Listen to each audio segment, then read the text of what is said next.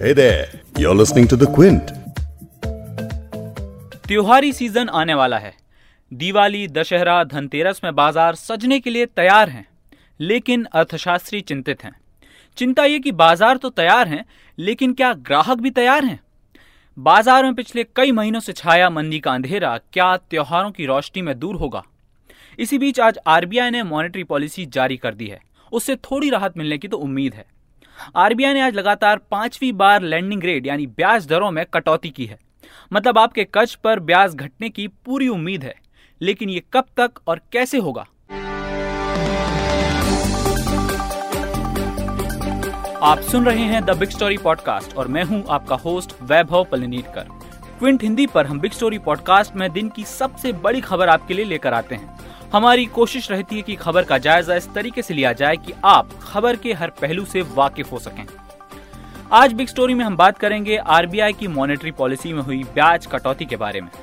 हम आपको ये भी समझाएँगे कि आरबीआई की मॉनेटरी पॉलिसी क्या होती है और ये आपकी जेब और आपकी ईएमआई पर कैसे असर डालेगी। ये समझेंगे क्विंट हिंदी के एडिटोरियल डायरेक्टर संजय पुगलिया से। साथ ही आपको सुनवाएँगे कि आरबीआई गवर्नर शक्तिकांत दास ने रेट कट पर क्या कहा।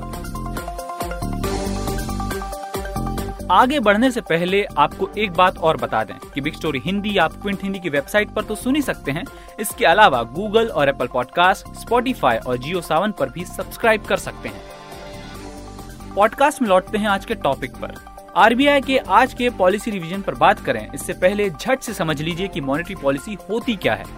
दरअसल आरबीआई बाज़ार में करेंसी की सप्लाई को कंट्रोल करने के लिए मॉनेटरी पॉलिसी बनाता है, जिससे मार्केट में डिमांड और सप्लाई का बैलेंस बना रहे। आरबीआई के जिम्मे दो अहम काम होते हैं। पहला इकोनॉमिक ग्रोथ को बूस्ट देना और दूसरा, महँगाई को काबू में रखना। अब चूँकि अभी महँगाई कंट्रोल में है, इसलिए पिछले कुछ महीनों में आरबीआई ने ब्याज दरों में कुल मिलाकर एक दशमलव तीन पाँच परसेंट की कटौती की है।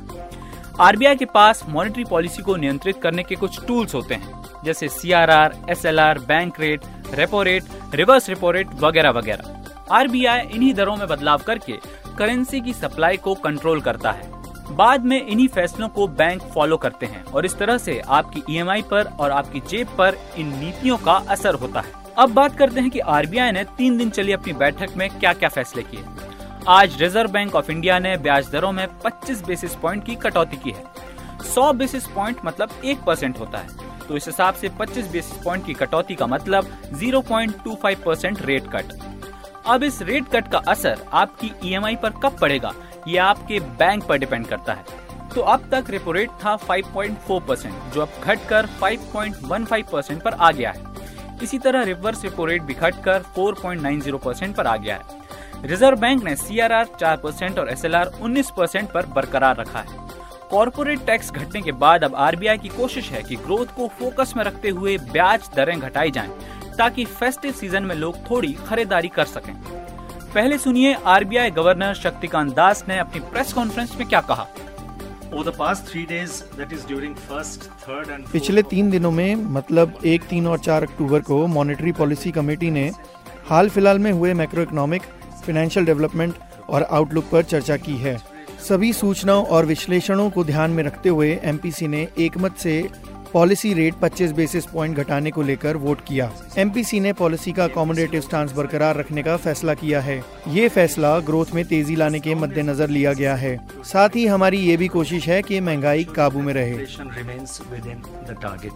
अब हम आपको बताते हैं कि आरबीआई गवर्नर की इन भारी भरकम बातों में आपके काम का क्या है। आपकी जेब पर इस पॉलिसी रिवीजन का क्या असर होगा? तो क्विंट के एडिटोरियल डायरेक्टर संजय पुगलिया से समझिए कि आपके लोन और आपकी ईएमआई पर आरबीआई के इन फैसलों का क्या असर होगा। ईएमआई के तौर पर हम पर और आप पर फ़र्क क्या पड़ा? जरा इसको समझने की कोशिश करते हैं। सरकारी बैंकों ने 110 बीपीएस का जो रेट कट हुआ, उसमें से ईएमआई पर जो ब्याज में कटौती की है, वो करीबन 35 बीपीएस की है। यानी कि जितना कट करने की गुंजाइश थी, उससे कम कट किया है। तो आज की खबर से ये लगता हो कि ब्याज अब काफ़ी सस्ता हो जाना चाहिए लोन काफ़ी सस्ता हो जाना चाहिए तो ऐसा नहीं होगा। पुराने लोन पर तो बहुत मामूली असर पड़ेगा। अगर बैंक तय करेंगे कि ये पास ऑन करना है थोड़ा सा बेनिफिट तब। लेकिन जो नए लोन हैं, जो खास करके 30-40 लाख रुपए की कैटेगरी वाले लोन हैं, उस पर अब चूँकि नए लोन पर पहले से हो गया है कि रेपो रेट से अब कर्जे लिंक होंगे रेट फ्लोटिंग हो गया है तो उसके कारण थोड़ा सा पास ऑन हुआ है ये फ़ायदा कंज्यूमर को, लेकिन जो नए लोन ले रहे हैं उनके ऊपर। लेकिन आप जब संकेत दे देते हैं एज रिज़र्व बैंक कि अभी हमने कट किया है आगे और हालात को देखेंगे, ज़रूरत पड़ेगी तो कट करेंगे। ऐसे में कर्ज लेने वाला व्यक्ति अपने डिसीज़न को पोस्टपोन करता है। इसीलिए सारे रेट कट के बावजूद और सरकार की तरफ़ से इतनी कोशिशों के बावजूद एक चीज़ नहीं हो पा रही है, वो है कि लेंडिंग बढ़े क्रेडिट ऑफ़ टेक बढ़े कंज्यूमर भी लोन लें और बिजनेसेस भी लोन लें, ये अभी तक बड़े पैमाने पर नहीं हो पा रहा है। आरबीआई की मॉनेटरी पॉलिसी आपकी ईएमआई और ब्याज दरों तक ही सीमित नहीं रहती। बल्कि ये इकोनॉमिक हालतों पर भी कमेंट्री करती है। साथ ही अपने ग्रोथ और महँगाई के प्रोजेक्शन को भी बताती है। तो इस बार की मॉनेटरी पॉलिसी में रिज़र्व बैंक ने ग्रोथ के मोर्चे पर चौंकाया है। रिज़र्व बैंक ने फाइनेंशियल ईयर 2020 के लिए ग्रोथ फोरकास्ट 6.9 परसेंट ऐसी घटाकर 6.1 परसेंट कर दिया है। ये दिखाता है कि जिस आरबीआई के पास डाटा से लेकर एक्सपर्ट तक सारे रिसोर्स मौजूद हैं, वो भी इकोनॉमिक स्लोडाउन को नहीं समझ पाया था। इसके साथ ही रिज़र्व बैंक ने महँगाई का अनुमान भी बढ़ाया है। एक ऐसे वक्त में जब इकोनॉमी की हालत खस्ता है तो आरबीआई के इन प्रोजेक्शन को कैसे देखा जाए? एक बार फिर समझते हैं संजय पुगलिया से। नेट नेट बात यह है कि आरबीआई का ये रेट कट जितना एक्सपेक्टेड था उससे थोड़ा कम हुआ है। इससे मंदी की जो रफ्तार है उसको बदलने में कोई बहुत ज़्यादा मदद मिले, ऐसा विशेषज्ञों को, उनकी कमेंट्री को सुन करके नहीं लगता, और यही बात हम आप तक पहुँचा रहे हैं। आरबीआई ने जो एक मैक्रो नंबर हम देखते हैं ग्रोथ का, वो भी एक समय में 6.9 परसेंट जीडीपी प्रोजेक्ट किया था, उसको अब डाउन डाउनवर्ड रिवाइज करके 6.1 परसेंट कर दिया है।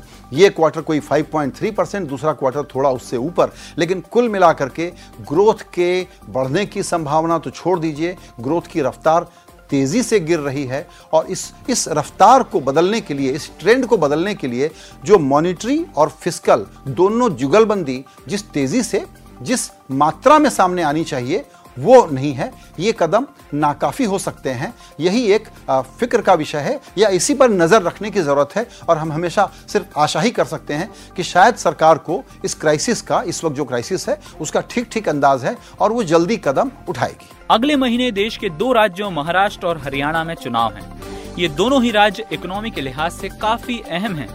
उम्मीद की जानी चाहिए कि घटती डिमांड, गिरती ग्रोथ और बढ़ती बेरोजगारी भी पॉलिटिकल नारों का हिस्सा बने और सरकार पर इन अहम मुद्दों पर काम करने का दबाव बढ़े।